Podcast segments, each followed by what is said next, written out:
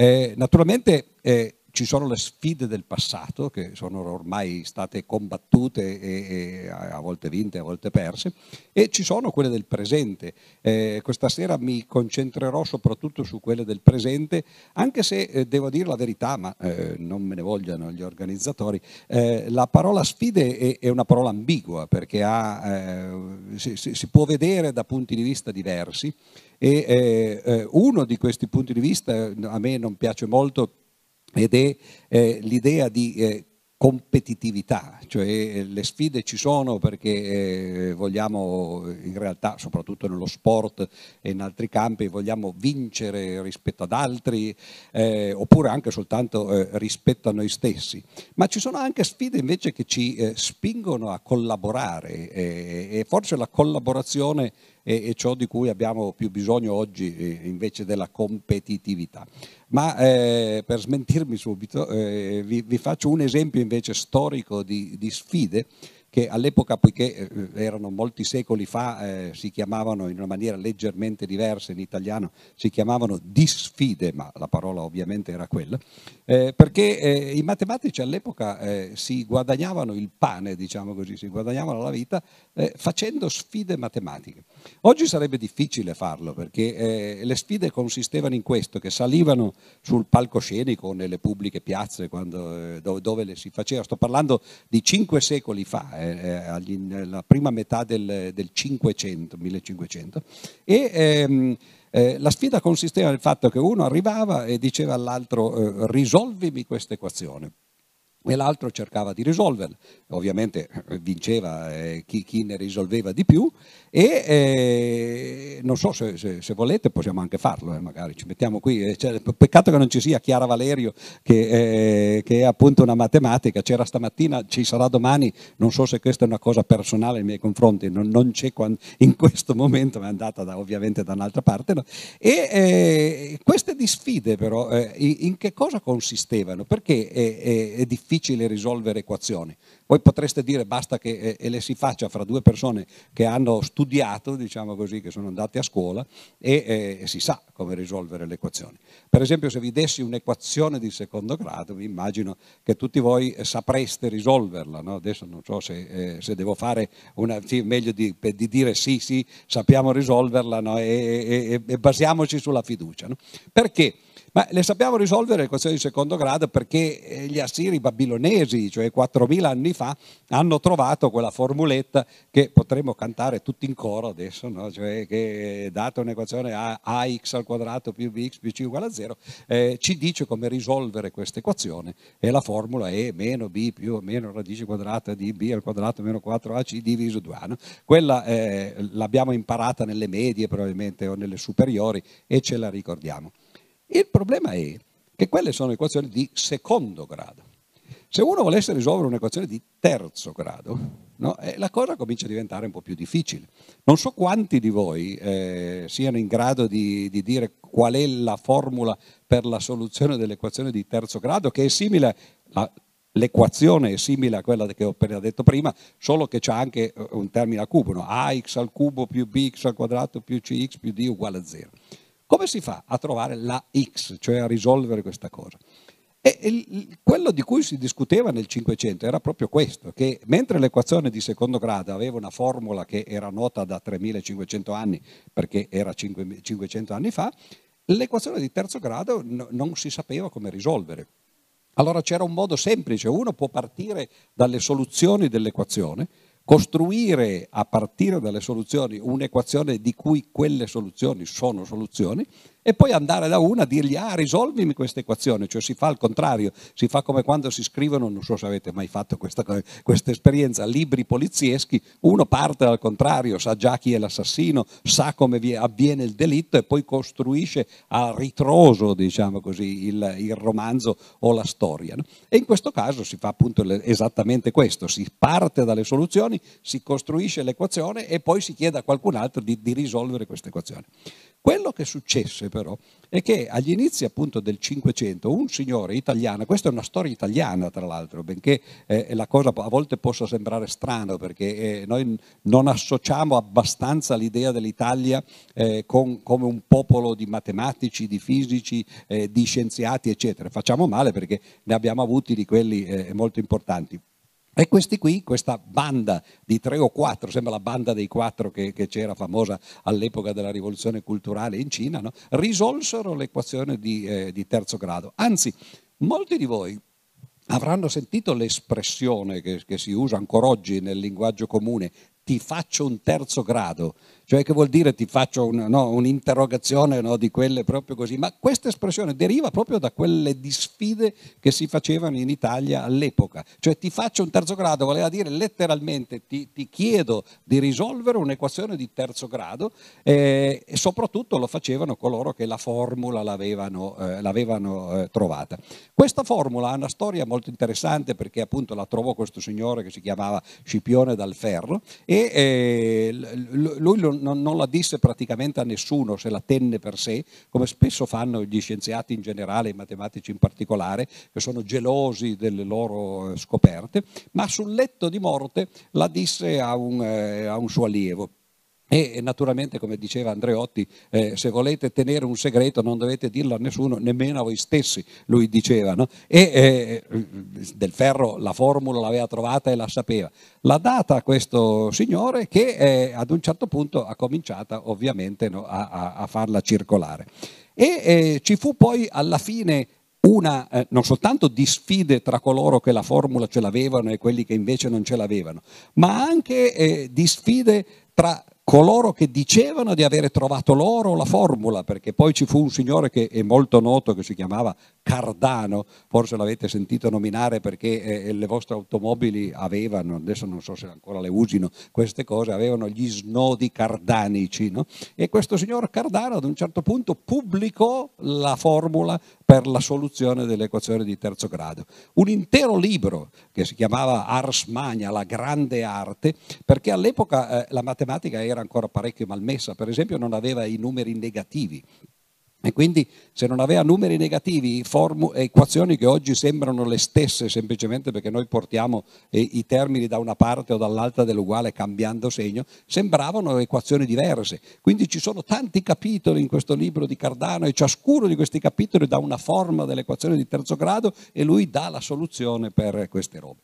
Quindi questo è il passato, come sono nate le sfide dei matematici e come appunto eh, i matematici si sfidassero appunto a duello eh, risolvendo equazioni.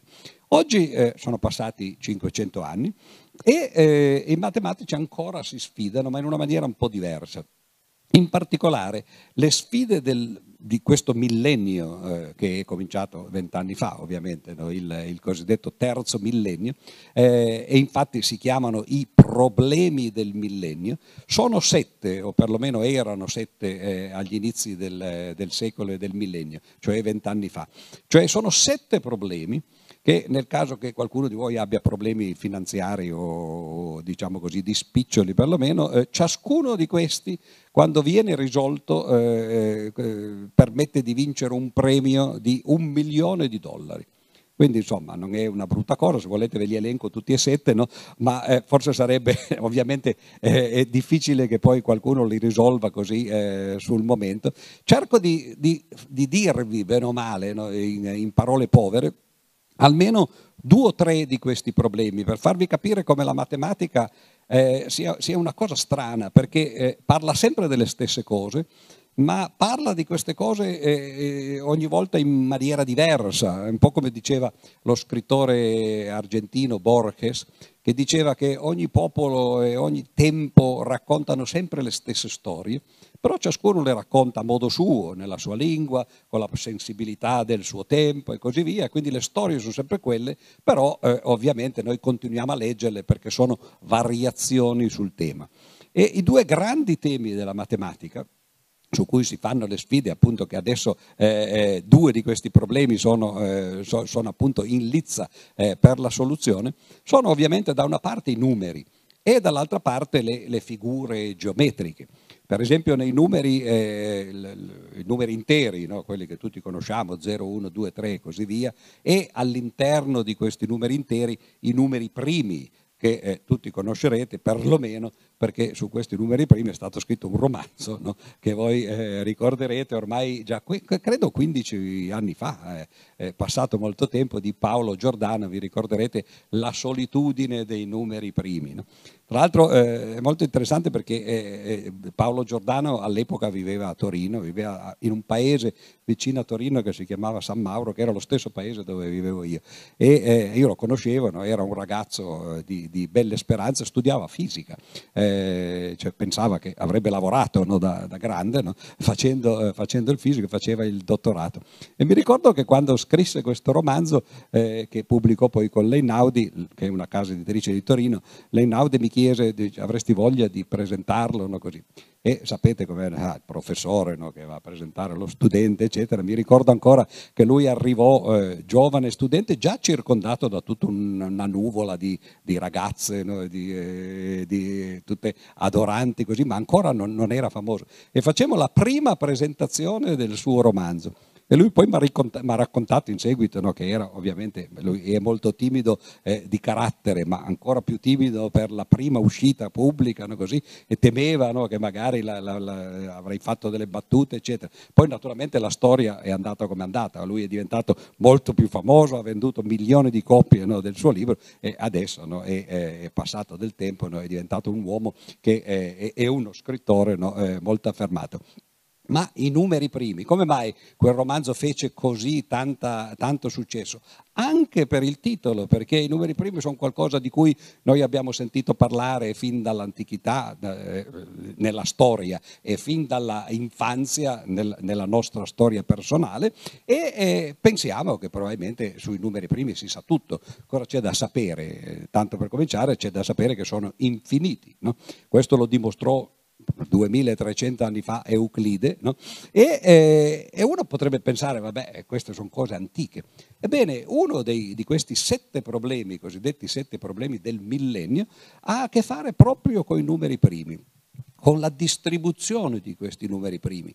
Non so quanti di voi si siano mai appassionati a queste materie, ma se voi andate a vedere, o se provate a farlo, no? a fare una lista dei numeri primi, vi accorgete che questi numeri primi agli inizi ce ne sono abbastanza, no? anche perché uno comincia no? 2 primo, 3 primo, 4 no, però 5 primo, 6 no, ma 7 primo, no? insomma sembra che ce ne siano, eh, fino a 10 no? ce ne sono 4 o 5. Poi però se uno va a vedere fino a 100 ce ne sono un po' meno, fino a 1000 un po' meno no? e, e così via.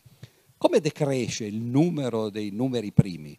Ce n'è sempre meno, ma in che modo? Beh, eh, ci sono tante funzioni che, che, che, che salgono però eh, se, senza andare eh, eh velocemente all'infinito. Questa, la funzione che descrive il numero dei numeri primi fino a eh, un, un, un, eh, un certo numero, tipo 10, 100, 1000 e così via, è il logaritmo. La cosa interessante è che i logaritmi sono stati inventati 1500 anni dopo i numeri primi e servono però per descrivere la eh, distribuzione di questi numeri primi. Bene, uno dei, più importante probabilmente problema aperto della matematica, la sfida per tutti i matematici, è un problema che ha a che fare con la distribuzione esatta di questi numeri primi. C'è qualcuno che pensa di sapere come esattamente sono distribuiti questi numeri, ma nessuno è mai riuscito a dimostrarlo. Il problema è aperto da più di 150 anni no? e um, infatti si chiama ipotesi di Riemann perché eh, prende il nome da questo matematico dell'Ottocento che eh, per primo lo enunciò e questo è praticamente quello che i matematici credono essere la sfida più importante per eh, la loro professione. Chi riuscisse a dimostrare questa ipotesi, eh, questa ipotesi di Riemann, diventerebbe non solo famoso, ma appunto prenderebbe un premio di un milione di dollari. Probabilmente se fosse eh, un giovane eh, matematico, cioè giovane intendo fino a 40 anni, vincerebbe il premio più ambito che si chiama la medaglia Fields, tra l'altro tra due mesi ci sarà, eh, avrebbe dovuto esserci a San Pietroburgo il congresso internazionale dei matematici che si tiene ogni quattro anni, in cui vengono assegnate le quattro medaglie Fields. Purtroppo c'è la guerra, quindi eh, il congresso è stato spostato, si farà solo in video, ma tra due mesi sapremo chi sono le nuove quattro eh, medaglie Fields. Ovviamente l'ipotesi di Riven è ancora aperta no? e quindi chi la facesse vincerebbe questa medaglia, vincerebbe questo premio e così via. E, eh, e questo però è qualcosa che ha a che fare con i numeri primi, questi oggetti che sono stati inventati o scoperti 2500 anni fa praticamente, probabilmente ai tempi di Pitagora o più o meno eh, in quel periodo, e che ancora adesso hanno delle proprietà che non siamo riusciti a dimostrare. Un altro problema invece aveva a che fare, come dicevo, con le figure geometriche, cioè con la sfera. Voi direte anche lì che cosa si può sapere della sfera? Beh, si può sapere come calcolare la superficie, come calcolare il volume. Non vi chiedo le formule per calcolare la, la superficie e il volume della sfera, ma mi immagino che quasi tutti qui dentro lo sapranno. Sono formule che hanno, hanno fatto diventare famoso colui che le ha risolte, che le ha trovate, perché eh, le due formule per la sfera e le analoghe formule per il cerchio, cioè il, eh, la formula per la circonferenza del cerchio e per l'area del cerchio, sono le quattro formule che, che, che, fecero la gloria, diciamo così, di Archimede.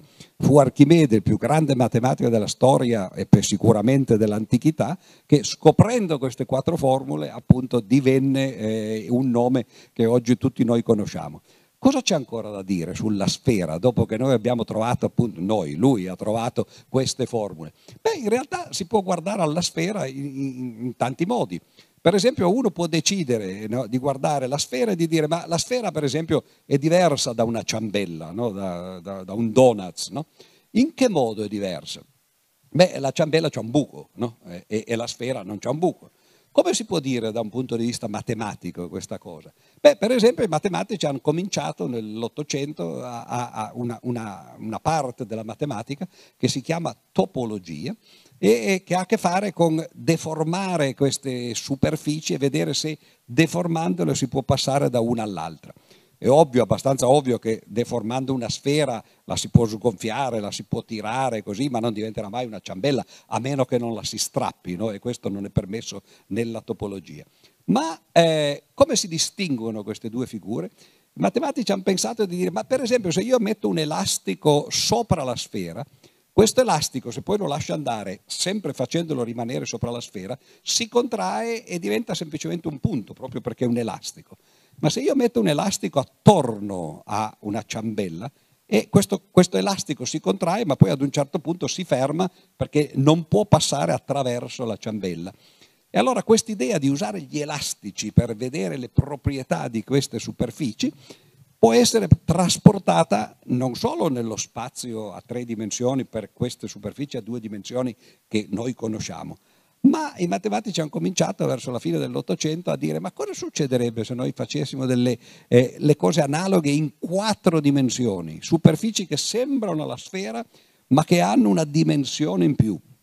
C'è stato un signore che si chiamava Abbott, qualcuno di voi forse l'ha già sentito nominare, era, era un abate tra l'altro e si chiamava Abbott Abbott di nome e di cognome, quindi no, tre volte abate al cubo, no? come si potrebbe dire, un signore inglese che scrisse un romanzo su queste cose, pensate voi, è un romanzo che si chiama Flatlandia, qualcuno forse l'avrà sentito nominare, qualcuno magari l'ha anche letto, era in realtà un romanzo che parlava della società vittoriana, voleva essere eh, una una, satira sulla società vittoriana e lui si immaginò un mondo piatto, un mondo piatto in cui eh, gli esseri sono schiacciati su questo mondo e eh, per semplificare fece degli esseri che avevano la forma di poligoni, quadrati, pentagoni, cerchi e così via. E eh, ad un certo punto in questo mondo arriva una sfera dal nostro mondo tridimensionale e cerca di parlare con questi esseri e dice io sono una sfera che vive nel mondo a tre dimensioni e questi non capiscono e dice ma cosa significa? Noi guardiamoci intorno, noi siamo degli esseri piatti, viviamo nel nostro mondo che ha due dimensioni. E la sfera cerca di spiegare come è fatta, cosa vuol dire avere una dimensione in più a gente che non ha la possibilità di concepirla perché ha soltanto la, la, la, la percezione di due dimensioni. E a un certo punto gli viene in mente l'idea di dire ma io adesso passo attraverso il vostro mondo e voi vedrete le tracce che io lascio quando passo attraverso il vostro mondo e cercherete di capire come sono fatte. E allora scende su questo mondo, nel momento in cui tocca questo mondo c'è solo eh, un punto, no? il punto di tangente, e gli esseri di questo mondo vedono un punto e dice, oh, eh, questa sfera, vabbè, abbiamo capito, è un punto. E lei dice, no, attenzione, perché adesso continua a passare.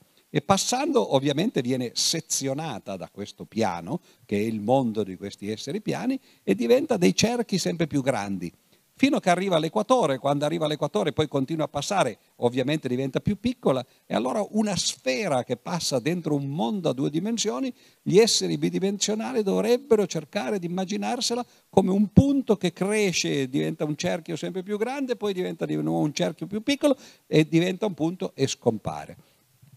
E la sfera in questo modo cerca di far capire agli esseri a due dimensioni cosa significa avere una dimensione in più.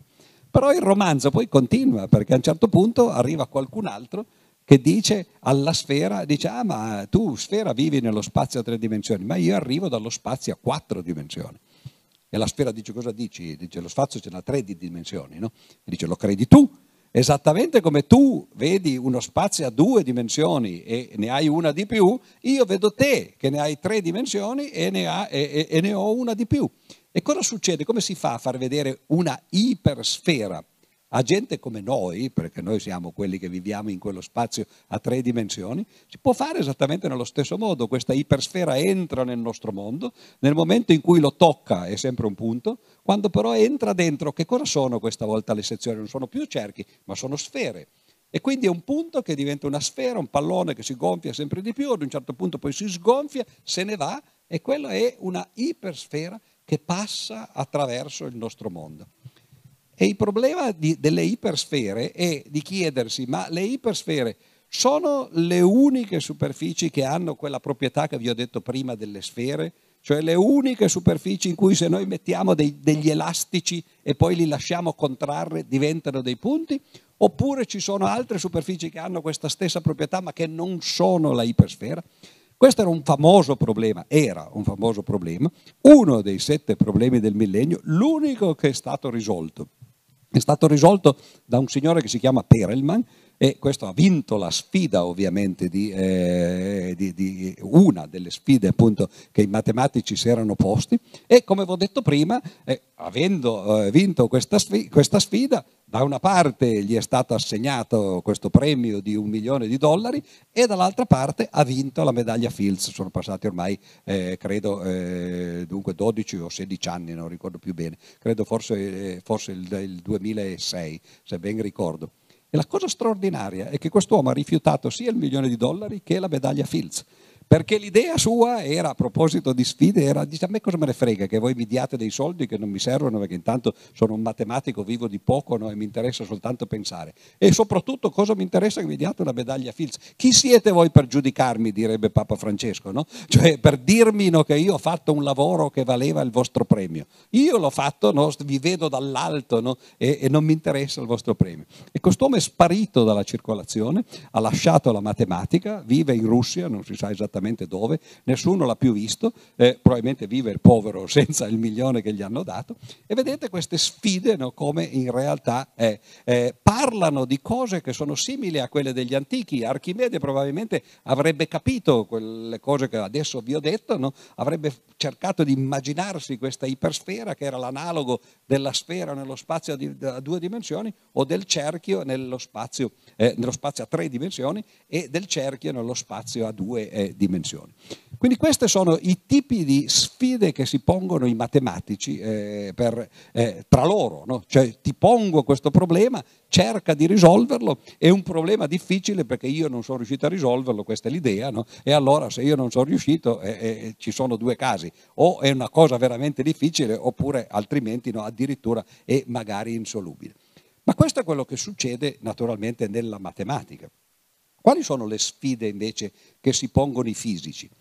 I fisici hanno ovviamente un modo diverso di eh, guardare al mondo, perché eh, il mondo dei matematici è un mondo eh, ideale, un mondo astratto, è quasi un mondo inventato, cioè si parla di, di, appunto, di, di, numeri da una parte, di figure dall'altra, di funzioni, di oggetti molto complicati anche. Io naturalmente la, la, la tengo semplice anche perché non so eh, esattamente che cosa voi facciate nella vita e quali siano no, i vostri interessi, no? però eh, eh, i matematici vivono in un mondo astratto, un mondo ideale un mondo platonico che non è un caso, eh, non ho detto questo eh, aggettivo diciamo così in maniera casuale, perché era proprio il mondo che, eh, che Platone eh, descriveva nei suoi dialoghi, quello che lui chiamava l'iperuranio, il mondo dove stanno le idee.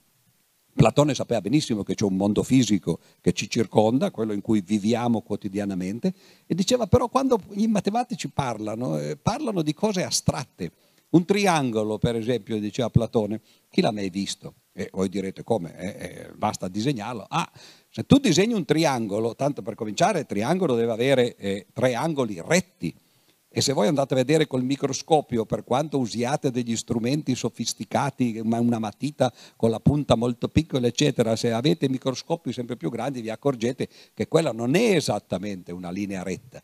La linea retta è un'astrazione, non esiste nella realtà no? e esiste soltanto appunto eh, eh, com- come astrazione.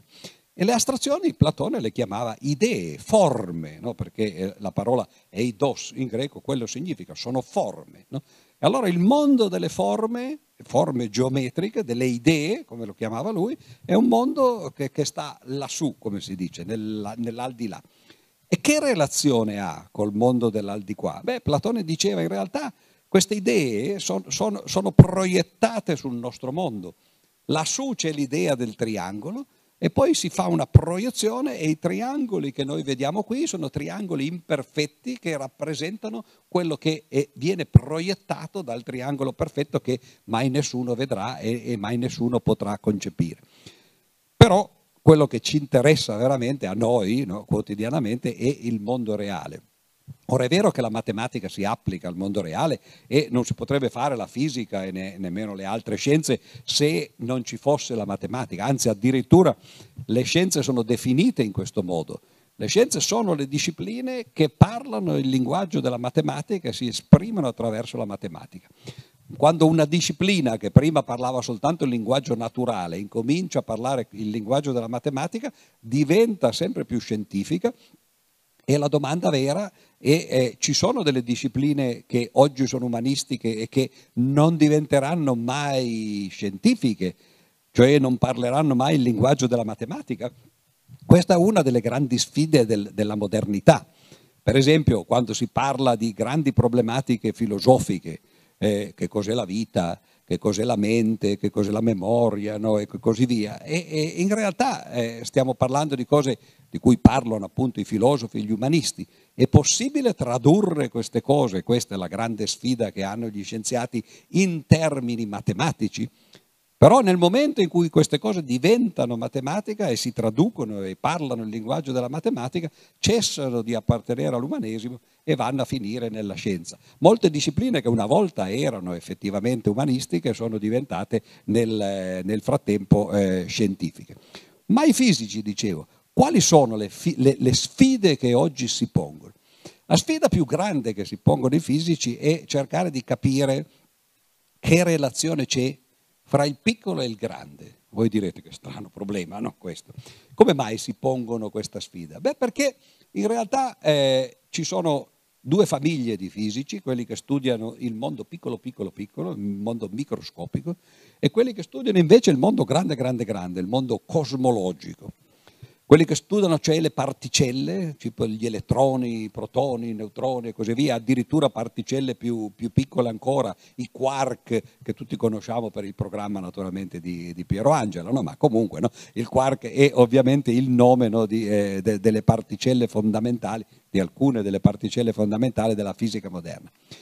Li studiano queste cose i fisici e non solo, le descrivono attraverso delle teorie matematiche ovviamente, scritte nel linguaggio matematico ci sono delle equazioni, le famose equazioni di Schrödinger per esempio, l'equazione di Dirac.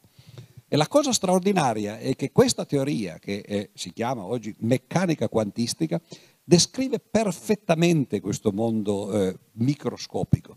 Ciò che succede nel mondo microscopico è descritto da questa teoria in maniera molto più precisa di quanto si pensasse all'epoca quando la teoria è nata. Si pensava all'epoca che questa teoria appunto sarebbe servita per descrivere cose che vi ho appena citato, no? tipo l'elettrone, soprattutto gli atomi, no? l'atomo di idrogeno e poi più in generale gli atomi della tavola periodica degli elementi di Mendeleev.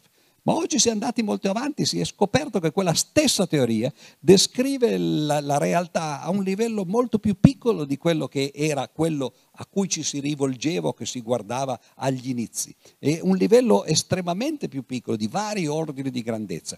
Quindi sembra che questa teoria sia la teoria finale Abbiamo trovato, hanno trovato questi fisici ormai un secolo fa, una teoria che ci, permette, ci ha permesso per un intero secolo di fare scoperte straordinarie, una per, per tutte, per, per, per, fare un esempio, il laser, ma tantissime altre cose. No? Cioè, oggi noi, tutta l'elettronica che noi usiamo non esisterebbe se non ci fosse la meccanica quantistica che ci permette per l'appunto di costruire queste cose. E allora perché non siamo soddisfatti? Perché non sono soddisfatti i fisici?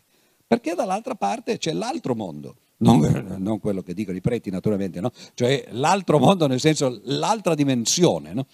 E, eh, e, l'altra dimensione che cos'è? È il mondo, de, de, quando si, si, usano queste espressioni in una maniera un po' tirata per i capelli, lì si parla eh, nella meccanica quantistica, eh, quantistica dell'infinitamente piccolo, ma l'infinito non c'entra, vuol dire piccolo, piccolo, piccolo, ma pur sempre finito.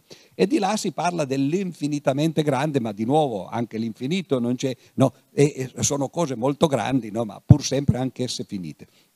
Anche lì c'è una teoria che descrive perfettamente questi corpi molto grandi, le stelle, eh, le, le, galassie, eh, le, le, i loro moti e così via che è la teoria che agli inizi aveva scoperto Newton, ormai eh, tre secoli e mezzo fa, alla fine del, 600, e che poi in seguito è stata aggiornata, rivista, corretta agli inizi del Novecento da Albert Einstein.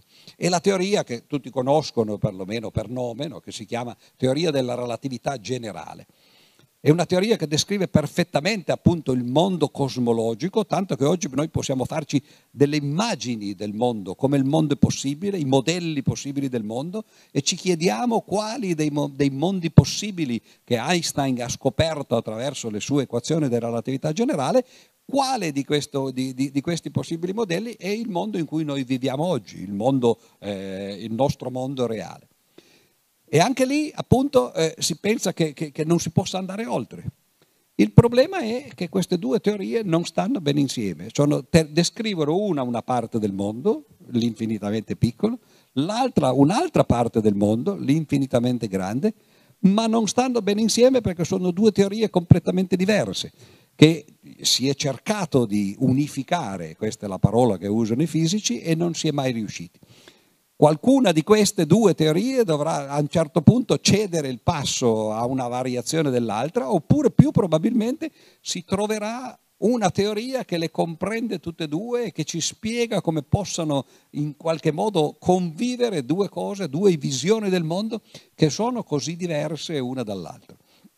E questa è la sfida dei fisici, cercare di unificare queste due teorie. È una sfida che dura da moltissimi decenni, perché già Einstein, dopo che fece la relatività generale nel 1915, il, la prima idea che ebbe fu di dire ma come, come, possiamo mettere insieme la relatività generale con la teoria dell'elettromagnetismo, che all'epoca era la, l'altra teoria alternativa, appunto eh, le correnti elettriche, le, le, le, i campi magnetici e così via. Poi però nel frattempo i fisici suoi contemporanei e lui stesso stavano costruendo le basi della meccanica quantistica. Lui ha sempre pensato che la meccanica quantistica fosse sbagliata, lui pensava che la visione giusta, corretta fosse la sua, quella della relatività, e che bisognasse cambiare la meccanica quantistica. I fisici quantistici ovviamente pensano il contrario, no? è la meccanica quantistica che è corretta, quindi bisogna adattare la teoria della relatività generale che cosa c'è che non va bene? Da, eh, eh, in, come mai non si possono mettere insieme queste due teorie? Ma perché dal punto di vista della meccanica quantistica, come dice la parola, ci sono dei quanti. Ogni volta che voi andate a vedere la materia, a un certo punto arrivate ai mattoni essenziali di questa materia. E non soltanto della materia, dicono eh, i fisici del, de, dell'infinitamente piccolo, ma anche dello spazio del tempo bisognerebbe arrivare ad avere i minimi istanti di tempo e i minimi intervalli di spazio che si possono considerare. Invece la relatività generale usa una concezione che è ancora quella di Newton, in cui lo spazio e il tempo sono continui. Non c'è un più piccolo intervallo di tempo e un più piccolo intervallo di spazio. Sono insieme cose che eh, ce n'è sempre uno più piccolo di quello che voi potete immaginare. La continuità è quella.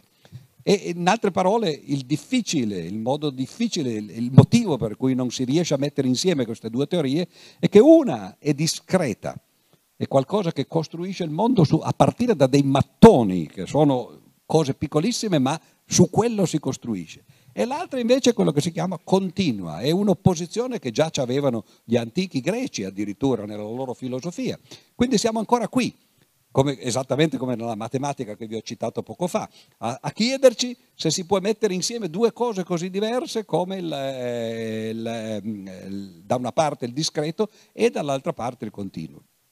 E la sfida si gioca su dei confini, ovviamente, così come si fa quando si, si, si fanno i giochi di guerra. No? Quando c'è una guerra, ovviamente, no? c'è il fronte su cui si combatte. Il fronte su cui si combatte questa guerra è, è quello dei buchi neri che tutti avrete sentito naturalmente nominare no? e, e, che oggi piano piano eh, incominciano a entrare nel nostro immaginario. Addirittura qualche anno fa, eh, l'avrete visto sui giornali, sono stati per la prima volta fotografati i buchi neri.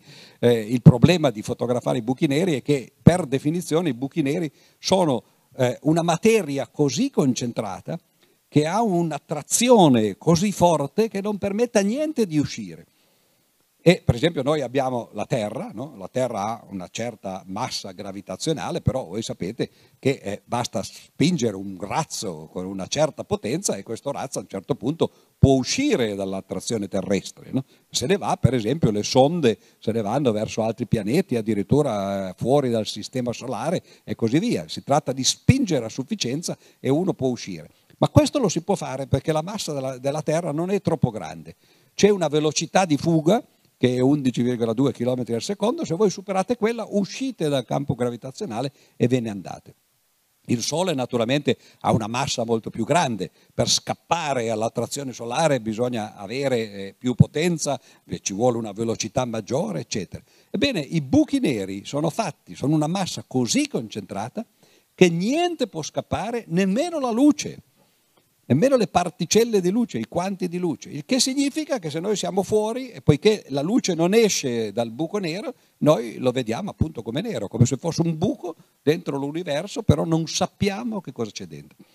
E naturalmente non sapendo cosa c'è dentro, dobbiamo fare delle ipotesi, dobbiamo immaginare come sarebbe la vita dentro un buco nero quando uno ci cascasse dentro e naturalmente non potrebbe più uscire, per, proprio perché eh, essendo più pesante della luce nemmeno lui potrebbe più uscire. E la cosa interessante è che eh, oggi per esempio i buchi neri sono addirittura arrivati al cinema.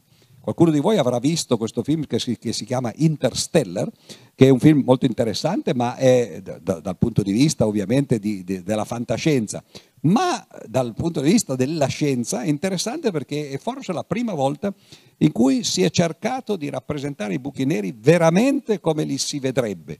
Ora, come si può vedere un buco nero, vi ho detto, no? eh, eh, se non dal di fuori? Si può vedere attraverso gli effetti che fa sul mondo circostante. Un buco nero è così, è così, concentrato che deforma lo spazio e il tempo attorno al buco nero e man mano che ci si avvicina gli orologi visti dal di fuori diventano sempre più lenti finché si fermano quando entrano praticamente sul bordo del buco nero e il tempo lì, per chi guarda dal di fuori, il tempo si ferma. Ma se uno invece stesse entrando dentro il buco nero, beh, eh, visto dal di fuori lui si fermerebbe lì e praticamente no, quella è la fine. Ma lui continuerebbe ad andarci dentro e scoprirebbe come è fatto il buco nero. Finché ad un certo punto uno fa il calcolo e il buco nero è determinato semplicemente dalla massa che c'è e dal raggio che questo ha, no? perché è una concentrazione. Si tratta di spingere una massa dentro un, eh, eh, un, uno spazio che sia sufficientemente piccolo da far diventare la gravità così forte da non far uscire niente dal buco nero. E la cosa straordinaria è che se uno guarda la massa che c'è nell'universo che noi conosciamo, e fa il calcolo di qual è la grandezza dell'universo che noi vediamo, si accorge che la proporzione è esattamente quella di un buco nero. Si accorge che forse noi viviamo dentro un buco nero, il buco nero è questo, cioè è il nostro universo. E naturalmente noi siamo dentro questo universo e se l'universo effettivamente è un buco nero, noi non possiamo uscire e dal di fuori nessuno può vedere come è fatto. E allora è nata questa teoria, che questa è un'altra delle grandi sfide, vedere se questa teoria, tra l'altro, in qualche modo potrà diventare scientifica, l'idea che ce ne siano tanti di universi al mondo, si chiama la teoria dei multiversi o dei pluriversi, cioè che il, che, che il mondo, diciamo così, sia pieno di universi. Uno di questi universi è quello dove siamo dentro noi. Noi crediamo che le leggi di questo universo siano leggi universali, Newton ha, ha, ha, descritto così la sua legge di gravitazione, l'ha chiamata legge di gravitazione universale, perché è la stessa in tutto l'universo. Sì, in tutto l'universo, ma negli altri universi, se ce ne fossero, come sarebbe la legge di gravitazione? Come sarebbero le altre leggi che noi abbiamo scoperto dell'elettromagnetismo, delle, de, delle, delle forze nucleari e così via? Ci sarebbero le stesse leggi oppure cambierebbero soltanto i numeri e così via. Vedete che sfide che la fisica ha di fronte a sé al giorno d'oggi. L'idea no, che incomincia a pensare, e questo però è un percorso che la fisica ha fatto fin dall'antichità. Pensate ai primi che hanno cominciato a dire, beh certo noi ci alziamo la mattina, vediamo il sole che sorge, è ovvio che il sole si sta muovendo, no? parte da est e, e tramonta eh, a ovest, no? come la civiltà tra l'altro, no? ma comunque questa è una parentesi, e, e, e, che cosa succede quando, eh, cioè, quando noi lo guardiamo? Ci accorgiamo che il sole sta girando attorno alla Terra, questo è quello che noi percepiamo. Ci è voluto un salto enorme di, eh, di inventiva, di fantasia, per capire che quello potrebbe essere semplicemente un'illusione relativa. Noi siamo sulla Terra, ci sembra che il Sole stia girando, ma magari è il Sole che è fermo e siamo noi che giriamo nell'altra direzione. No? E, e, e, voi penserete, certo, questo è Copernico, no? è la teoria copernicana. Nel 1543 Copernico scrisse il suo famoso libro eh, sulle rivoluzioni degli orbi celesti e propose questa nuova teoria, quello che oggi viene chiamato il sistema copernicano, cioè il Sole al centro e i pianeti girano attorno. In realtà chi di voi ha letto il libro di Copernico, o perlomeno la prefazione, si ricorderà che Copernico dice non l'ho mica scoperta io questa cosa qui. Già duemila anni fa, ai tempi di Archimede, c'era un signore che si chiamava eh, Aristarco, che aveva già lui proposto questa idea. E naturalmente nel momento in cui uno propone questa idea di cambiare il centro dell'universo, di dire non siamo noi al centro, ma è il Sole che è al centro, e beh, ovviamente eh, eh, la, la, diciamo così, eh, il nostro orgoglio ne viene un po' sminuito, viene ferito, no?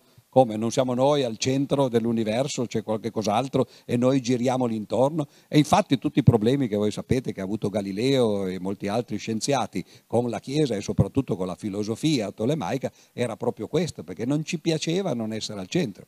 Poi le cose sono andate avanti naturalmente, perché eh, in realtà si è scoperto che sì, è vero, eh, noi giriamo attorno al Sole, ma il Sole non è mica il centro dell'universo, è il centro del sistema solare ci sono tanti altri soli, che sono le stelle che noi vediamo in giro per, per eh, il cielo durante la notte, quando non piove ovviamente.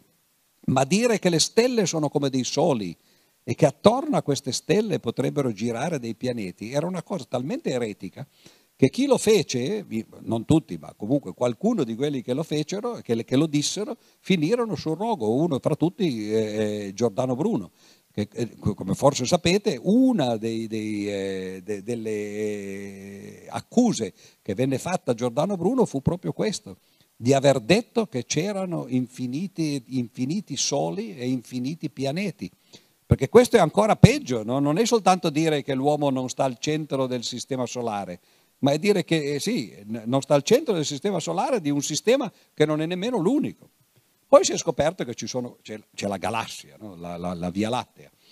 E la galassia, eh, ovviamente, quando uno cerca di guardarla dal di fuori, immaginarsela dal di fuori, è una cosa a spirale, no? che ha un centro, ovviamente, che ha queste braccia a spirale, come se fosse una, uh, una, funzione logaritmica, la stessa funzione che serve a descrivere anche la distribuzione dei numeri primi, perché poi la matematica fa quello, una stessa funzione uh, si può applicare in tanti modi. E dicevo, no? eh, questa galassia si scopre che ha tante stelle, e noi diremo, però il Sole sarà al centro della galassia. No, il sistema solare è molto eh, alla periferia della nostra galassia. Non solo noi non siamo al centro del sistema solare, ma il sistema solare non è nemmeno al centro della galassia. Meglio per lui, tra l'altro, eh? non è che ci dobbiamo preoccupare perché oggi sappiamo che al centro delle galassie c'è, c'è, c'è, ci sono dei buchi neri e quindi se fossimo al centro chissà cosa sarebbe successo, eccetera. Poi però agli inizi del Novecento si è scoperto che eh, la galassia non è una sola si credeva che ci fosse solo un ammasso di stelle. Oggi si è capito che di galassie ce ne sono tante. Ce ne sono talmente tante che ci sono tante galassie nell'universo quante sono le stelle nella nostra galassia. 10 alla 11, 100 miliardi di stelle sono le stelle che stanno dentro la Via Lattea e nell'universo ci sono, c'è altri 100 miliardi di galassie, ciascuna delle quali più o meno ha lo stesso numero di stelle. Quindi ci sono 10 alla 22 stelle nel mondo, cioè una cosa che non si capisce eh, quasi. E nemmeno la nostra galassia è una cosa speciale, perché le galassie tra l'altro poi si allontanano una dall'altra, no? se ne vanno ciascuna eh, per fatto suo, ma c'è un super ammasso al quale appartiene la nostra galassia e non è nemmeno nel centro lì. Cioè siamo veramente marginali no? all'interno delle, del, dell'ammasso delle galassie, all'interno della galassia, all'interno del sistema solare e siamo marginali persino sulla Terra. E qui entriamo invece nel campo della biologia. Quali sono le sfide che si pone la biologia? Beh, qualcuno l'ha già risolta. Perché se voi pensate a una delle sfide che è stata eh, eh, combattuta e, e, e vinta eh, nella seconda metà dell'Ottocento, è stata la sfida di Darwin, cioè eh, l'idea che, eh, che ci sia un'evoluzione delle specie che le specie non siano state create, come dice la Bibbia, agli inizi, tutto in un colpo, tutte, tutte, tutte come sono e che non siano mai mutate. No, in realtà agli inizi la vita, oggi sappiamo, è nata da un, una piccola particella, un primo elemento che si chiama Luca, non perché fosse stato battezzato, no, ma è, è, un acronimo che significa eh, eh, Last Universal Common Ancestor, l'ultimo eh, antenato comune universale. Cioè noi tutti siamo discendenti di quell'unica forma vivente che non è detto che sia stata la prima. Magari ce ne sono state altre che hanno prodotto a loro volta delle discendenze che però poi si sono estinte. Noi siamo l'unica che è rimasta come discendenza e discendiamo tutti da, quel, da, da, da quell'unico organismo primordiale. Ma tutti chi? Tutte le specie viventi, vegetali e animali. Apparteniamo tutti a questo grande albero della vita e potete immaginarvi che non bastava il colpo che già aveva dato Copernico, non siamo al centro del sistema solare, non siamo nemmeno al centro della vita come invece diceva, o meglio al sommo della vita, come diceva la Bibbia. La Bibbia ci racconta una storia fatta da uomini per gli uomini e che diceva appunto no, c'è tutta la creazione, ma la creazione è stata fatta per noi. Noi siamo il sommo del creato, addirittura siamo fatti a immagine e somiglianza di Dio. Mentre invece oggi abbiamo capito che Dio che è stato fatto a immagine e somiglianza nostra, ma questa è un'altra questione. No? E invece no, appunto altro che sommo dell'universo. Siamo, c'è questo grande albero che ha eh, un sacco di, di, milioni di rami che sono le varie specie. Noi siamo alla fine di uno di questi rami, ma non, non siamo né meglio né peggio di quelli che stanno alla fine o anche prima no? eh, in altri rami. E, e questo di nuovo no, è dare botte sulla testa al povero uomo, no, il quale credeva di essere al centro del mondo e si scopre che non è nemmeno al centro della vita su, su, questo, su questo, pianeta. No? Poi naturalmente nel Novecento è arrivato addirittura Freud che dice ma non sei nemmeno al centro di te stesso, perché tu pensi no, che, che, in realtà tu pensi e decidi no, del, con la tua coscienza e la tua coscienza è una piccola parte di quello che in realtà eh, tu, tu, fai, eh, più o meno ed è sempre lo stesso numero, di nuovo questa è la bellezza della matematica, si pensa che il rapporto no, fra eh, l'attività cosciente e l'attività inconscia, che, che, eh, che, che non significa incosciente, no? eh, ma è semplicemente cose di cui noi non siamo consci o coscienti, no? è, è, è, in realtà di nuovo 1 a 100 miliardi. Come mai? Perché si pensa che la coscienza sia più o meno la, l'attività che fa un neurone, non che la coscienza sia concentrata in un neurone, ma che faccia più o meno l'attività di un neurone. E quanti neuroni abbiamo?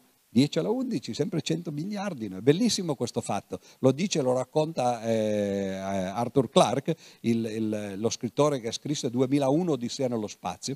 Lo scrisse nel, in cinque anni tra il 63 e il 68, mentre Kubrick faceva il film. Lavoravano insieme Kubrick e, e Clarke, uno faceva il film, l'altro faceva il, il, romanzo e continuavano a cambiare il copione del film e la scrittura del romanzo finché poi alla fine sono arrivati a questo capolavoro lavoro degli anni 60. Ma nella prefazione Clark, che era un astronomo, cioè eh, si interessava appunto della cosmologia, dice proprio queste cose. E dice un'altra coincidenza numerica che vi fa vedere come appunto numeri, lo stesso numero può rappresentare molte cose, e diceva se noi calcoliamo quanti uomini sono vissuti sulla Terra finora, sono, oggi ce ne sono 8 miliardi vivi, però eh, eh, l'esplosione demografica significa che agli inizi ce n'erano molto pochi, no? quindi se noi sommiamo tutti quelli che sono vissuti agli inizi erano pochi e quindi anche se si raddoppiavano magari ce n'erano 100, no? poi diventavano 200 e così via, no? quella è, un es- è, è, una, è, una, crescita appunto esponenziale, facciamo la somma degli uomini che sono, che sono esistiti finora, sono circa 100 miliardi. Uno dice, ah, ma è una fissazione allora. Però a Clark non interessava la fissazione, no? quello interessava a Freud. No? Eh, in realtà a Clark interessava questo fatto di dire, ma se siamo tanti, tanti uomini esistiti, quante ci sono stelle nella galassia? Allora l'idea di Shakespeare che diceva ah, vorrei essere il re di uno spazio infinito, forse può diventare una realtà. Ciascuno di noi ha diritto a, a una stella della galassia. È bellissimo, no? Cioè la nostra galassia ha 100 miliardi di stelle, ciascuno di noi potrebbe dare il nome a una di queste stelle. E addirittura, poiché le galassie sono così tante, no? ciascuno di noi potrebbe dare il nome, se abbiamo deliri di potenza, come li chiamerebbe Freud, no? a una galassia e così via. Ma tutto questo per dire che ovviamente l'idea che noi siamo al centro è un'idea che è stata smantellata da tutte le sfide che sono state vinte nel passato. Oggi qual è la grande sfida eh, del, eh, del, della biologia? Beh, in realtà è proprio cercare di capire una cosa che è ancora in sospeso. Abbiamo capito tanto della nostra vita e soprattutto abbiamo capito il nostro ruolo all'interno del, del grande gioco della vita su questa terra, perché la vita per ora sappiamo soltanto che c'è su questa terra. Possiamo immaginare che ci sia in molte altre parti, perché la terra è un pianeta normale attorno, che sta a una distanza media attorno a una stella media anche lei. E allora si può immaginare che intorno al, eh, anche solo nella nostra galassia ci siano tante stelle simili al Sole, che hanno pianeti simili alla Terra, sul quali si sono realizzate condizioni simili a quelle che ci sono state da noi, che hanno dato origine a vite simili alla nostra. Simili però eh, vuol dire eh, simili appunto, non esattamente uguali. Questa è una delle grandi sfide, capire se la vita anzitutto è una cosa necessaria oppure se è uno scherzo della natura. Se è successa qui e potrebbe non essere successa da nessun'altra parte e non succedere mai più. E noi tra l'altro ce ne preoccupiamo molto poco, ma questa è un'altra sfida a cui magari accendo tra un altro momento. No? E, o se invece la, sfida, la, la, vita è una cosa normale che deriva dalle leggi della natura e basta che ci siano le condizioni adatte, una stella non troppo calda, con un pianeta non troppo vicino, perché se è troppo vicino si arrostisce e naturalmente se è troppo lontano si congela, quindi deve essere un po' a metà, no? e, che, che ci, ci, devono essere i mattoni no? che, che, formano la vita, che sono gli aminoacidi che sono stati appunto scoperti a metà del Novecento no? e così via. E, e, questi aminoacidi si formano per miracolo oppure sono semplicemente qualcosa che, che, che sorge naturalmente in base alle leggi della natura? Queste sono le grandi sfide che si, si cerca di capire. Oggi si propende a pensare appunto che la vita non sia un'eccezione, che sia una cosa normale, anche perché a un certo punto nel 1953 una delle, forse la più grande sfida che era aperta nella, eh, nella biologia, ma anche addirittura nella filosofia, eh, nella storia dell'uomo è stata risolta, cioè che cos'è la vita? Anzi, addirittura i due uomini che hanno scoperto eh, la risposta a questa domanda, che hanno, eh, sono riusciti a vincere questa sfida, che si chiamano, come tutti voi sapete, Watson e Crick, James Watson e Francis Crick, quando quel giorno fatidico della primavera del 1953 riuscirono a capire la struttura del DNA, per cui poi presero il premio Nobel eh, dieci anni dopo e che divennero poi famo- gli scienziati più famosi del, de, de, della seconda parte del Novecento, agli inizi c'era Einstein e nella seconda parte del Novecento ci sono loro, Francis Crick e, e, e James Watson.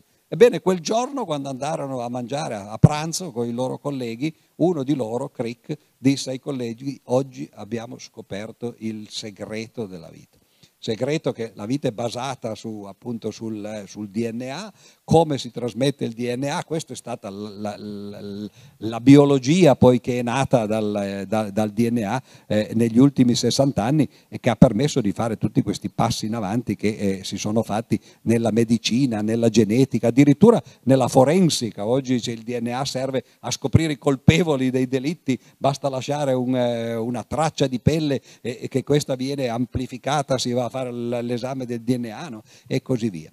La cosa interessante però è che quando uno vince queste sfide, alla fine gli viene eh, quello che poi dicono gli atleti, no? che succede dopo che uno ha vinto la gara che cercava di vincere, magari cui, per la quale si preparava da decenni eh, o per tutta la propria vita, che rimane questa sensazione di vuoto, di eh, insoddisfazione. Cioè quando si risponde alle grandi domande che la filosofia aveva fatto, che cos'è la vita, e la, la risposta è, è, una risposta tecnica che però eh, praticamente decostruisce l'interesse di questa domanda. La vita è, sì, certo, è basata su questa, la, la, la, riproduzione, la replica del DNA che funziona in questo modo, ci sono due, due, due, eliche, vengono separate e poi dopo si fanno le coppie e così via, queste eliche contengono l'informazione per fare la molecola che, che, che, che riproduce quella di partenza e, e, però tutti i grandi problemi filosofici dove finiscono? Eh, rimangono sui libri di filosofia. Eh, molti non si accorgono nemmeno che c'è stata la soluzione, naturalmente, no? ma comunque no? nel frattempo c'è stata. Ora, passato il problema della vita, che cos'è la vita, quali sono rimasti gli altri problemi, eh, per l'uomo perlomeno, eh, per quanto ci riguarda? Beh, il secondo problema che eh, era aperto era che cos'è la memoria. Come facciamo a ricordare? Anzitutto perché ricordiamo? È interessante perché uno potrebbe pensare, vabbè, è normale, noi abbiamo dei meccanismi, sì, ma quali sono i meccanismi che ci permettono di ricordare le cose che sono passate, mentre non abbiamo un meccanismo che ci permette di prevedere le cose future che non sono ancora successe? Voi direte, vabbè, certo, perché quello è futuro e quello è passato. No, eh, eh noi pensiamo che il futuro non sia prevedibile e invece il passato sia ricordabile, memorabile, ma soltanto perché siamo fatti in questo modo. Avremmo potuto essere magari fatti come alcuni di questi personaggi dei grandi classici della letteratura, no? di quelli che vanno nel, nel, nel, regno dei morti e in cui ci sono quelli che vedono il futuro ma non ricordano il passato. Sarebbe una cosa perfettamente simmetrica. Noi potremmo prevedere quello che ci sta per succedere e non ricordare quello che ci è già successo. Invece siamo fatti al contrario. Ricordiamo il passato e non sappiamo prevedere il futuro. Addirittura non sappiamo nemmeno se il futuro c'è, perché in fondo eh, co- che cos'è il futuro? Pensate a come si coniuga il futuro nei verbi, soprattutto in inglese, che essendo una, una lingua barbara, no? eh, così come coloro che la parlano, no? eh, naturalmente eh, è, è, molto semplificata e ci permette di vedere le cose con più chiarezza. Come si fa il futuro in inglese? Si usa un ausiliario, no? Eh, noi, noi, lo coniughiamo, no? quindi abbiamo, abbiamo semplicemente no, il, il, la forma futura. Loro hanno gli ausiliari. E quali sono gli ausiliari che si usano per il futuro? Sono due, will e shall. Will però cosa vuol dire? Volere, voglio. E shall cosa vuol dire? Dovere, devo. Cioè il futuro è ciò che vogliamo o ciò che dobbiamo, ciò che vogliamo avere o fare o ciò che dobbiamo fare o dobbiamo avere. E questo fa capire che è una cosa psicologica, no? il volere e il dovere no? non hanno mica tanto a che fare col passato invece che è lì, che diventa un fatto no? e, e, così via. Ma perché sto parlando di questo? Eh, perché la memoria, fino a, che, a, qualche anno fa, una trentina di anni fa, era anch'essa un, un mistero. Era un mistero come la vita, cioè una sfida da, da, da scoprire.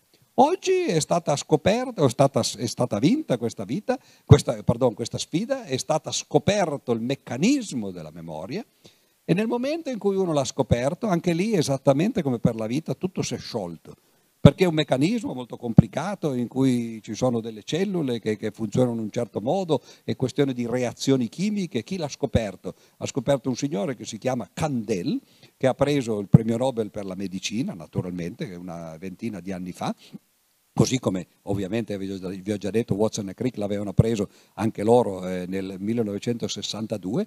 E il problema è, la, come l'ha scoperto tra l'altro? Beh, l'ha scoperto ovviamente andando a studiare degli animali che avessero delle condizioni che permettevano di, di, di studiarli in maniera più semplice che non, che non l'uomo stesso.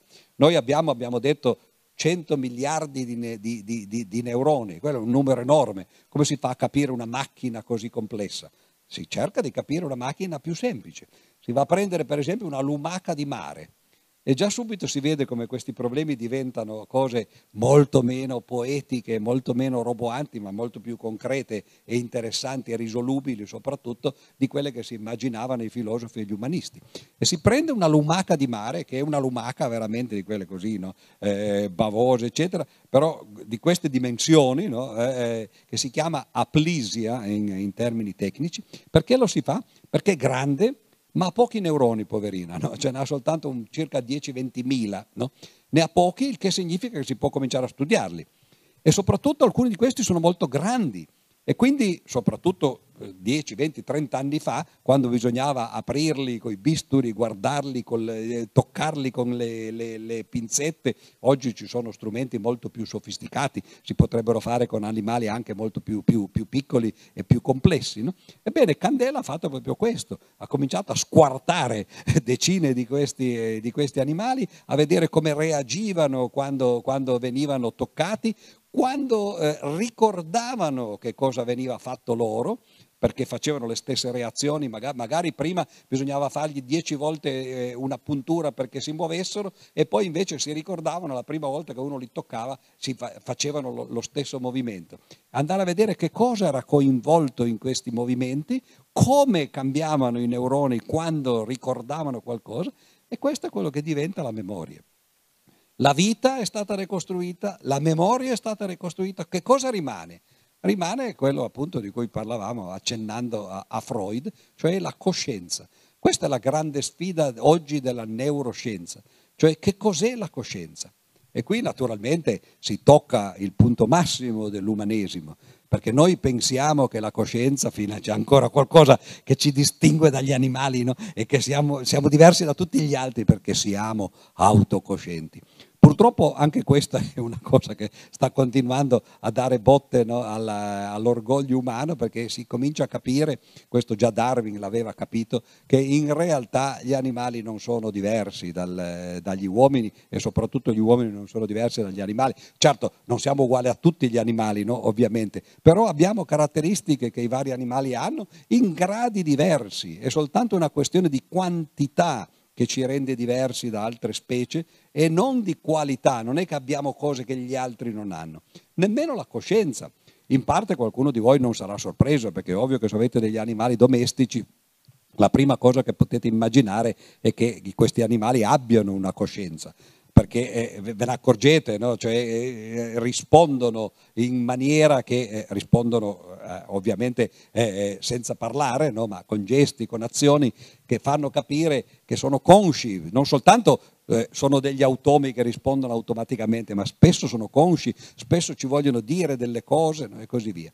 Ma eh, io temo che eh, in realtà eh, il, il, la soluzione del problema della coscienza, che oggi si sta studiando appunto su particolari animali, oggi si, si è arrivati a capire che eh, eh, ci sono eh, animali minimi, piccolissimi, che rivelano comportamenti che sembrano essere coscienti, ci sono ancora del, addirittura delle cose, vi consiglio un libro molto interessante con un titolo fantasioso di un neuroscienziato che si chiama Vallortigara, che il titolo è Pensieri di una mosca eh, dalla testa storta non che fosse una mosca speciale che aveva la testa storta, era una mosca a cui giravano le teste gli scienziati che la volevano studiare, perché a volte poi c'è questo aspetto un po' da Frankenstein, no? degli scienziati che fanno cose strane. E in questo libro eh, eh Valortigara racconta delle cose straordinarie sulla coscienza. Si capisce che ci si sta avvicinando piano piano alla soluzione dei problemi, addirittura si è capito che la cosa è talmente legata al, eh, diciamo così, alla fisica e alla chimica del nostro organismo, che addirittura ci si accorge che per ricordarsi e comportarsi in maniera simile a quello che si era prima, ci sono dei pesci no? in cui uno prende questo pesce no? e, e, lo tritura, lo dà da mangiare, gli insegna delle cose, no? gli insegna certi comportamenti, poi dopo lo tritura, lo dà da mangiare a pesci analoghi e questi cominciano a comportarsi come si comportava lui. Cioè in realtà sono, sono, molecole quelle che trasmettono la coscienza e che trasmettono i tipi di comportamento che noi abbiamo. E questa è, è, appunto, come dicevo, una delle grandi, forse la più grande sfida eh, che eh, la biologia deve, deve eh, eh affrontare in questo secolo, cioè capire appunto che cosa significa essere, essere, essere esseri coscienti e eh, quanto questo ci rende diversi dagli altri animali o quanto invece la coscienza non sia addirittura un qualcosa di negativo. Noi pensiamo che sia il nostro tratto distintivo, crediamo che tutto ciò che è inconscio, tutto sommato, non importi, ma è la coscienza quella che ci rende quello che siamo. Ma Schrödinger, per esempio, che ho citato poco prima perché è stato uno degli inventori della meccanica quantistica, lui la pensava esattamente al contrario. Diceva, ma in fondo noi siamo coscienti perché la coscienza è quello che ci permette di fare degli aggiustamenti al nostro comportamento. Se uno fosse costruito in maniera perfetta, tra virgolette, o completamente autosufficiente, non avrebbe bisogno di fare degli aggiustamenti. Vi faccio un esempio. Quando eh, ci fu la discesa dell'uomo, dell'uomo o meglio di quei tre, due uomini, eh, Armstrong e, e, e, come si chiamava, Aldrin, quell'altro, che scesero sulla Luna, eh, Tutta la, la, la missione era ovviamente guidata da dei computer, Computer tra l'altro che avevano una potenza minore di quella dei nostri cellulari di oggi, questo per farvi capire a che cosa si affidavano quei poveri uomini che andavano sulla Luna. Quelle erano veramente no, delle sfide di un altro genere, più tecnologiche che scientifiche, ma eh, erano veramente come i grandi avventurieri che partivano per attraversare l'oceano o per andare a cercare le sorgenti del, Niso, del Nilo, che tra parentesi ancora oggi non sono state trovate perché è un intrico talmente, talmente grande di, di fiumi che non si sa bene quale sia quello che poi effettivamente dà origine al Nilo. Ma chiudendo tutte queste cose, dicevo, eh, l'astronautica è stata una delle grandi sfide appunto di quell'epoca e eh, tra l'altro, per farvi, si, per farvi capire come si sentivano i primi astronauti, chiesero, eh, credo, eh, a Shepard, che fu il primo americano che fece una missione su uno di questi razzi, no? eh, i russi erano già andati con Gagarin, eccetera, che all'epoca erano all'avanguardia nelle, nella corsa allo spazio, ma chiesero al primo americano come si era sentito quando si era seduto su sta navicella che stava per essere mandata per la prima volta nello spazio dagli americani. E lui disse, beh, credo che ci siano, mi sembra, 5 milioni di parti eh, di, questo, di questo razzo e della navicella, 5 milioni, e ciascuna è stata appaltata al miglior offerente che significa naturalmente no? che era una corsa al ribasso, no? cioè le probabilità che tutto andasse liscio erano molto poche no? e effettivamente quelli erano, rischiavano la vita. Ma chiusa questa parentesi, cosa successe color, ad Armstrong, che era il capitano della navicella dell'Apollo 11, che stava per scendere, l'aquila come la chiamavano, di Eagle Slanded, stava per scendere sulla Luna. Tutto era fatto in pilota automatico, il computer stava guidando la navicella per arrivare nel posto stabilito per, la, per l'allunaggio e poiché all'epoca, pensate, sono passati solo 60 anni, però eh, è stato veramente no, un cambiamento epocale, all'epoca non c'erano delle mappe precise della Luna, perché per fare le mappe precise bisognava mandare delle sonde che facessero delle immagini che poi le rimandassero indietro, era la sfida che stavano eh, risolvendo all'epoca. E quindi avevano delle mappe approssimate e, e, e, Armstrong si accorse che il punto in cui dovevano in realtà allunare, che avevano scelto per allunare, era una specie di campo in cui c'erano dei massi enormi e che probabilmente se fossero allunati lì la navicella sarebbe, si sarebbe catapultata e poi eh, no, loro sarebbero rimasti in eterno. E quindi prese i comandi per qualche secondo, mezzo minuto più o meno, guidò a mano la navicella, era, era addestrato per fare questo, e la portò fuori su un pezzo di terreno lunare in cui non c'erano queste, queste asperità del terreno. Ecco, la coscienza probabilmente, diceva Schrödinger, non con questo parallelo ovviamente perché lui lo scrisse prima nel suo libro Mente e Materia, la coscienza è quello.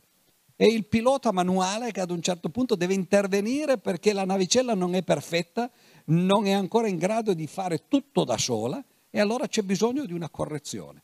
È quello che si fa oggi ancora con gli aerei. Ormai gli aerei, come voi sapete, eh, forse la cosa non vi rende tranquilla, ma dovrebbe invece, perché è molto meglio, gli aerei quasi sempre volano in pilota automatico. Però durante l'atterraggio e il decollo insomma, spesso si prendono ancora le, eh, i comandi a mano perché insomma, non ci si fida ancora completamente delle macchine. Ecco, quando magari la nostra specie sarà sufficientemente evoluta da potersi eh, eh, comportare e vivere autonomamente, non ci sarà più bisogno che noi siamo coscienti. Questa potrebbe essere una delle risposte, cioè la coscienza è semplicemente la prova del fatto che non siamo ancora arrivati alla fine dell'evoluzione, mentre forse altre specie animali non hanno bisogno della coscienza perché fanno tutto quello che facciamo noi in ogni caso e lo fanno in maniera autonoma. Ma la biologia è lo studio del, ovviamente degli organismi viventi, ma poi c'è il pianeta Terra, c'è l'ecologia. E qui ovviamente la sfida dell'ecologia del, eh, attuale la sappiamo tutti eh, ed è inutile forse che, che, che, ne parliamo se non per citarla, cioè è la grande sfida del clima. Stiamo distruggendo, attenzione, perché questa è un'espressione che spesso viene usata ed è, ed è tremenda perché eh, eh, rivela eh, il fatto che non si capisce bene che cosa stia succedendo. Noi diciamo stiamo distruggendo il pianeta Terra, vi ricordate Greta che è perdonabile perché era una ragazzina e, e non poteva sapere, ma degli adulti che parlino in questo modo è invece imperdonabile. Ovvio che il pianeta Terra se ne frega di che cosa facciamo noi. Per esempio, eh, nella storia della vita della Terra, la, la, la, la Terra è, è, è, è, nata circa, si è formata intorno al Sole circa 4 miliardi e mezzo di anni fa, 4 miliardi e mezzo. La vita è nata quasi subito. E questo è uno dei motivi per cui si pensa che probabilmente è nata perché sta dentro le leggi della fisica, semplicemente che nelle condizioni naturali nasca. Quindi è nata circa 500 milioni di anni dopo l'origine della Terra. Esiste da 4 miliardi la vita su questa Terra. Ma agli inizi com'era la vita su questa Terra? Era una cosa completamente diversa. C'erano solo microorganismi, i quali vivevano tra l'altro in un'atmosfera che era completamente diversa, non aveva ossigeno, aveva metano per esempio no? e altri gas. Noi non avremmo assolutamente potuto vivere in quella terra, in quella terra lì. E per due miliardi e mezzo siamo andati avanti così. E poi cosa è successo? È successo quello che si chiama la catastrofe dell'ossigeno. Voi non pensereste all'ossigeno come una catastrofe, cioè è arrivato l'ossigeno, senza l'ossigeno noi non ci saremmo. No? La catastrofe dell'ossigeno è stato l'arrivo di organismi che producevano ossigeno, organismi che erano inquinanti in una maniera straordinaria. No? Oggi noi diremmo il contrario, produrre ossigeno è l'esatto contrario di inquinare, no? è il, è è il, il diminuirlo che, che è l'inquinamento, ma all'epoca era il contrario. E tutti gli organismi che vivevano all'epoca, alla fine l'ossigeno è diventato così preponderante nella, nella, nell'atmosfera, così importante, 20% poi anche oggi non lo è, eh, perché il resto è azoto e altre cose, no? ma comunque eh, è diventato così importante nell'atmosfera che gli organismi che c'erano prima sono stati tutti distrutti. E quindi per questo si chiama catastrofe. Quella, la vita, come è stata per due miliardi di anni, è scomparsa, alcuni resti rimangono dove? E questo è divertente perché per esempio alcuni organismi che si chiamano anaerobici, che vivevano appunto in un'atmosfera che non aveva ossigeno, si sono rifugiati in posti dove l'ossigeno non c'è. Per esempio in, eh, in bocche sottomarine no? dove, dove, ovviamente non arriva e, per esempio ne, negli intestini degli animali. uno dei, dei, dei gas inquinanti eh, per l'atmosfera, che è il metano, viene prodotto per esempio da, dalle mucche, da altri animali, da, da, carne e viene prodotto nel modo in cui si producono i gas no? ed è straordinario perché dentro i loro intestini vivono i, i, i sopravvissuti di, questo, di questa catastrofe che c'è stata. Ora pensate cosa può essere la differenza di qualche grado nella, nella, nella, temperatura del pianeta che ne ha viste di tutti i colori nella sua vita, no? altro che qualche grado, no? cioè, ha visto ere glaciali tremende no? e il contrario, la, la, lo, lo, scioglimento eh, dei ghiacci da, da, tutte le parti del, del, pianeta. E, e noi non stiamo distruggendo la Terra, stiamo distruggendo quell'equilibrio molto preciso che permette a noi di vivere su questa Terra. Siamo dei suicidi semplicemente. Se lo vogliamo fare, il pianeta se ne frega, ci saranno altri. Tra l'altro, uno dei risultati de, de, della catastrofe dell'ossigeno è stata che alla fine siamo arrivati noi. Cioè noi siamo il prodotto di quella catastrofe. Se noi distruggiamo questa atmosfera, distruggiamo l'ambiente in cui viviamo, ci saranno altri esseri che arrivano e che ci ringrazieranno per averlo fatto. No? Quindi non diciamo più che stiamo distruggendo la terra, stiamo distruggendo probabilmente noi stessi. E questa è appunto una delle sfide che l'umanità ha posto a se stessa. Vogliamo continuare a vivere oppure vogliamo ad un certo punto fare harakiri, cioè semplicemente suicidarsi? Questa è, naturalmente, se la perderemo questa sfida non saremo lì a discuterne e probabilmente non sarà così immediata, la cosa sarà lunga no? e ci vorrà eh, molto tempo. Però questo è ciò che abbiamo di fronte. Tra l'altro, ho parlato delle mucche e questa è una cosa che molti non, non collegano con eh, il problema del, della sfida climatica, eh, del, del, del problema del clima. Perché in realtà, certo, è vero, il pianeta si sta surriscaldando, molto poco ovviamente, perché noi siamo sensibili a, a, a pochi gradi, no? quindi quello che a noi sembra un enorme surriscaldamento è un piccolo riscaldamento per la Terra, ma un grande riscaldamento per l'uomo, per dire una frase simile a quella che, eh, che aveva detto Armstrong quando si era posato sulla Luna. Ma noi continuiamo a pensare che il surriscaldamento della Terra sia per esempio dovuto alla CO2, no? che in parte effettivamente è vero, ma è vero solo per meno della metà di questo, di questo surriscaldamento. Quindi se anche noi fermassimo tutte le macchine, se cominciassimo a non usare più i mezzi di riscaldamento dal carbone in su no? che, che, che producono questa CO2, metà del problema continuerebbe a rimanere. E da dove deriva questo problema? Deriva per l'appunto dal fatto che ci sono gli animali di allevamento. Cioè il problema del, del, del, clima è strettamente legato col problema del cibo, il fatto che noi prima di tutto consumiamo una quantità enorme di cibo e una quantità enorme di carne soprattutto. E poi che questa carne produce, da una parte, produce eh, deforestazione perché la carne è qualcosa di, di, di, di po- energeticamente poco, poco utile, cioè noi potremmo mangiare direttamente dei vegetali, perché? Perché i vegetali ovviamente immagazzinano l'energia solare, lo fanno per vivere loro e se noi li mangiamo poi possiamo a nostra volta eh, eh, eh, ricevere l'energia del sole in maniera indiretta.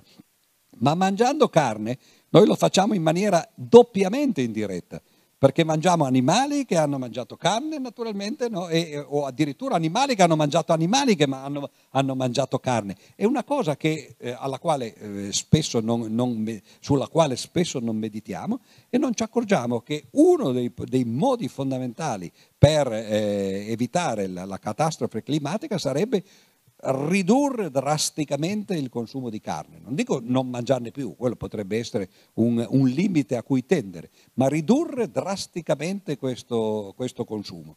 Perché più si mangia carne, più c'è bisogno di pascoli e naturalmente di, eh, di terre che, che, che, vengano coltivate in modo da, da, fare mangimi per gli animali e questo è tra l'altro quello che crea la, de, la deforestazione.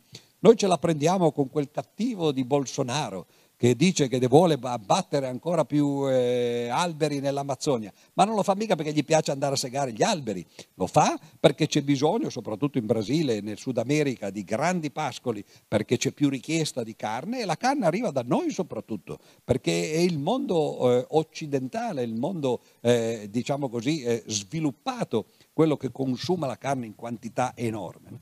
E allora questa è una delle sfide. Vogliamo continuare appunto a metterci il cappio al collo, continuando a usare da una parte riscaldamenti, eh, motori e così via, che inquinano con un gas, e dall'altra parte continuando ad usare carne e, eh, in maniera spropositata, eh, che tra l'altro poi anche dal punto di vista della salute ovviamente no? Eh, provoca dei problemi. Vedete che di sfide ce ne sono eh, naturalmente tante. Alcune di queste sfide dovrebbero essere risolte ovviamente dalla politica. E eh, quali sono le sfide della politica? Beh, eh, le sfide della politica eh, sono enormi e noi però abbiamo una vista molto corta. E esattamente come non vediamo i legami, per esempio, tra il clima e, e, e l'alimentazione, non riusciamo a vedere quali sono i legami fra eh, eh, eh le sfide della politica e quello che poi ci succede attorno. Siamo in un periodo di guerra, per esempio, eh, eh, oddio, lo siamo stati eh, se, senza che nessuno se ne accorgesse e senza che nessuno se ne preoccupasse, in, eh, per esempio dal 2001 al 2021, cioè fino a qualche mese fa no, dello scorso anno, noi siamo stati in Afghanistan, esattamente nella stessa situazione in cui i russi oggi sono in Ucraina. Eh, abbiamo occupato un paese che aveva tutti i diritti di, essere, eh, di, di autodeterminarsi esattamente come l'Ucraina. Questo paese appunto si chiamava l'Afghanistan. Siamo andati lì come truppe no, con, le, con, le, nostre armi e, e, e con i nostri soldati. Noi i nostri soldati li chiamiamo eroi Pensate per esempio ci sono città che hanno addirittura eh, le vie dedicate agli eroi di Nassiria. Ma gli eroi di Nassiria, eh, dispiace dirlo perché è una cosa tremenda, ma sono come i russi in Ucraina, è la stessa cosa. Gli, gli afghani non ci volevano a casa loro e appena sono riusciti eh, ad armarsi a sufficienza ci hanno, ci hanno, buttato fuori a calci nel sedere, ve lo ricorderete come siamo, come siamo fuggiti qualche mese fa lo scorso anno no? con la coda fra le gambe dopo aver speso 2 mila miliardi di dollari non soltanto noi ovviamente, noi eravamo l'ultima ruota del carro, no? gli, gli, gli, americani e comunque quella era una guerra della Nato tra l'altro, no? la, l'associazione che oggi ci viene presentata come difensiva no? e che in realtà vuole solo difendersi dall'orso russo che sta, che, sta, mangiandosi l'Ucraina. Queste sono le sfide, la sfida principale dell'uomo è cercare di capire che le cose che l'uomo pensa, e in realtà non è detto che siano quelle che pensano tutti, e molti pensano le cose contrarie e danno su di noi gli stessi giudizi che noi diamo su di loro. Fino a quando non riusciamo a capire che forse ci sono de- delle cose che dovremmo guardare dal di fuori, dovremmo cercare di capire gli altri oltre che noi stessi, no? e allora questa è la sfida eh, maggiore. Ma il motivo per cui volevo eh, finire eh, parlando sempre di matematica, eh, come abbiamo cominciato, ma anche di politica, è che ci sono dei grossi legami tra matematica e politica. Chiara Valerio, per esempio, ha scritto un libro recentemente, credo un paio di anni fa, eh, io ne ho scritto un altro che si intitolava La democrazia non esiste. E uno può pensare il solito provocatore no, che naturalmente vuol fare un titolo così, no, perché eh, invece in realtà, eh, che, che dico, se qualcuno di voi l'ha letto, quello è l'enunciato di un teorema. Ora voi potrete dire no, scusa, eh, i teoremi parlano di numeri, parlano di figure geometriche, ma cosa c'entra un teorema che dice la democrazia non esiste? C'entra perché vi ho detto prima che molte discipline stanno spostandosi dall'umanesimo alla scienza. E come si fa a diventare scientifiche quando prima si era umanistiche? Si comincia a usare il linguaggio della matematica, il linguaggio e i metodi della matematica. Questo teorema, che la democrazia non esiste, in realtà è un vecchio teorema. È stato dimostrato nel 1951, sono passati ormai purtroppo mi duole dirlo, eh, 71 anni, ma io sono del 50 e quindi so quanto questo significhi, no? eh, sono passati 70 anni no, da, quel, da, quel, teorema il Signore, la, per farvi capire che questo non è un teorema che ha dimostrato qualche pazzerello che, che voleva giocare con la matematica, il Signore che l'ha dimostrato si chiamava Kenneth Arrow, eh, freccia, no? come nel paradosso della freccia, e per questo teorema ha preso il premio Nobel per l'economia. Il che vuol dire che questo teorema è stato considerato così fondamentale, così iniziatore di una teoria politica matematizzata, che addirittura no, è arrivato al massimo premio che si poteva immaginare.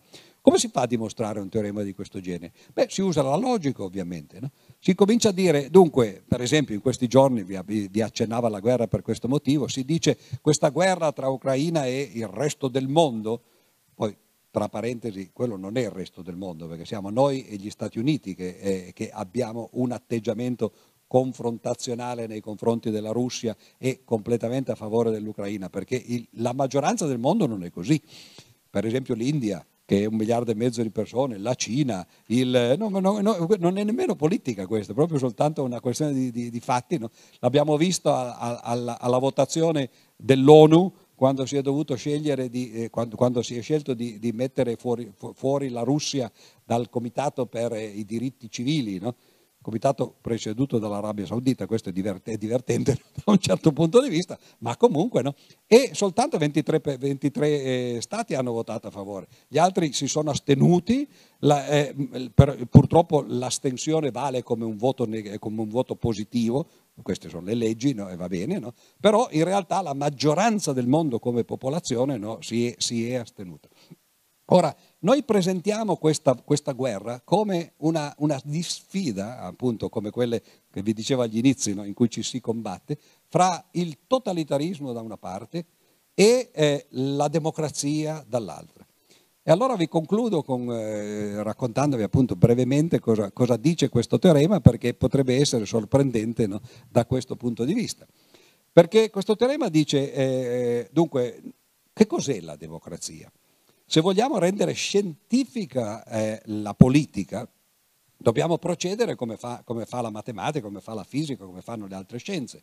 Cioè incominciare anzitutto no, a, a, dare delle definizioni, a dare degli assiomi soprattutto. E eh, gli assiomi sulla democrazia, su cui credo che tutti saremmo d'accordo, anche perché ce lo ripetono e ce lo ripetiamo continuamente, sono che la democrazia si distingue dagli altri paesi, dagli altri sistemi, eh, perché si vota. No? In che modo? Anzitutto si vota, naturalmente perché un voto abbia senso e che non sia semplicemente una farsa, il voto deve essere segreto, eh, un uomo un voto come si dice in inglese, no? one man one vote, tutti i voti pesano uguale. No? Naturalmente eh, dentro il concetto di democrazia ci deve essere l'idea che come minimo se tutti votano a favore di un'alternativa o di un partito o di un eh, candidato, quello deve vincere. Poi magari ci possono essere dei dubbi su come devono essere fatte le leggi quando non tutti votano a favore di uno, ma i voti si dividono, lì la cosa diventa complicata.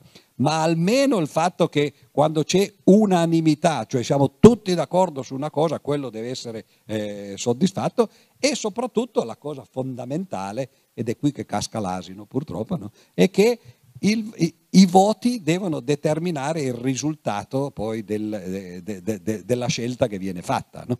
Perché uno può anche votare e poi dice ah, avete votato per questo, io me ne frego perché intanto no, avete votato tutti per questo, ok, no, io voto per quell'altro.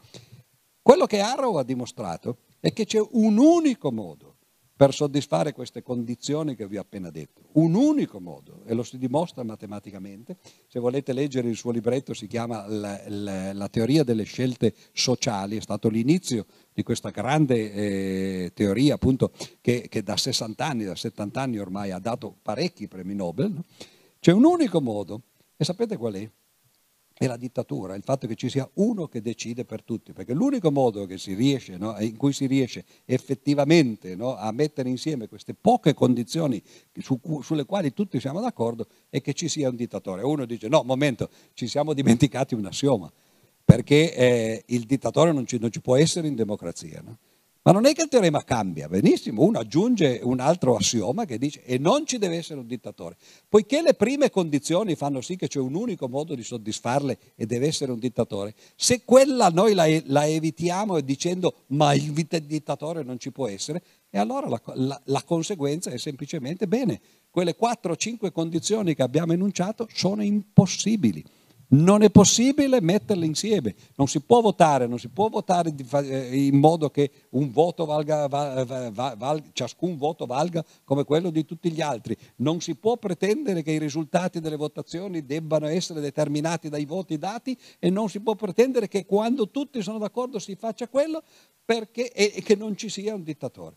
E allora come la mettiamo con questo fatto che questa è una battaglia fra la democrazia e il totalitarismo? Il teorema di Arrow dice che il totalitarismo dovrebbe essere l'unico sistema che soddisfa alcuni degli assiomi della democrazia. Se vogliamo evitare il totalitarismo, però il teorema ci dice ma non ci sono le democrazie. E allora che cosa siamo noi? Siamo gente che dice che siamo democratica. Ma che cos'è questo vero sistema? Siamo effettivamente in una democrazia? E provate a pensarci, chi, chi ci ha chiesto per esempio il permesso di entrare in guerra? Chi ci ha chiesto il permesso di far entrare certe nazioni, per esempio, nella, nella comunità europea? Chi ci ha chiesto il permesso di, di non farne entrare altre, per esempio, no? o, o, così via? No? Ogni volta che la, che, che la, comunità europea si è espansa, no? quando hanno cominciato ad entrare, per esempio, prima i paesi nordici, poi dopo i paesi eh, slavi e così via, e, e, a noi non è mai stato chiesto nulla.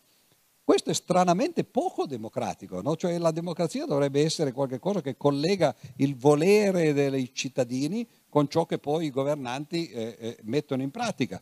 Ci accorgiamo che spesso i governanti mettono in pratica cose che sono contrarie oppure comunque che non sanno nemmeno se sono contrarie perché non ce lo chiedono. No? Tutti i trattati esteri, ad esempio, sono esclusi dal volere popolare, non si può chiedere un, per Costituzione. No? Eh, la, la, nostra Costituzione impedisce che si facciano referendum abrogativi di trattati esteri. In particolare non si può togliere cosa che interessa a me, il concordato, no? perché il Vaticano è uno Stato estero. Ci abbiamo concordato in Costituzione e non possiamo fare un referendum per toglierlo. No? Allora cominciamo a capire che forse la grande sfida e incominciare a rivedere i principi della, della, della, politica in una maniera che diventi veramente magari più vicina all'idea che noi abbiamo di democrazia, sapendo però che ci sono dei limiti oltre i quali non si può andare, nel senso che ci sono condizioni che sono incompatibili fra loro.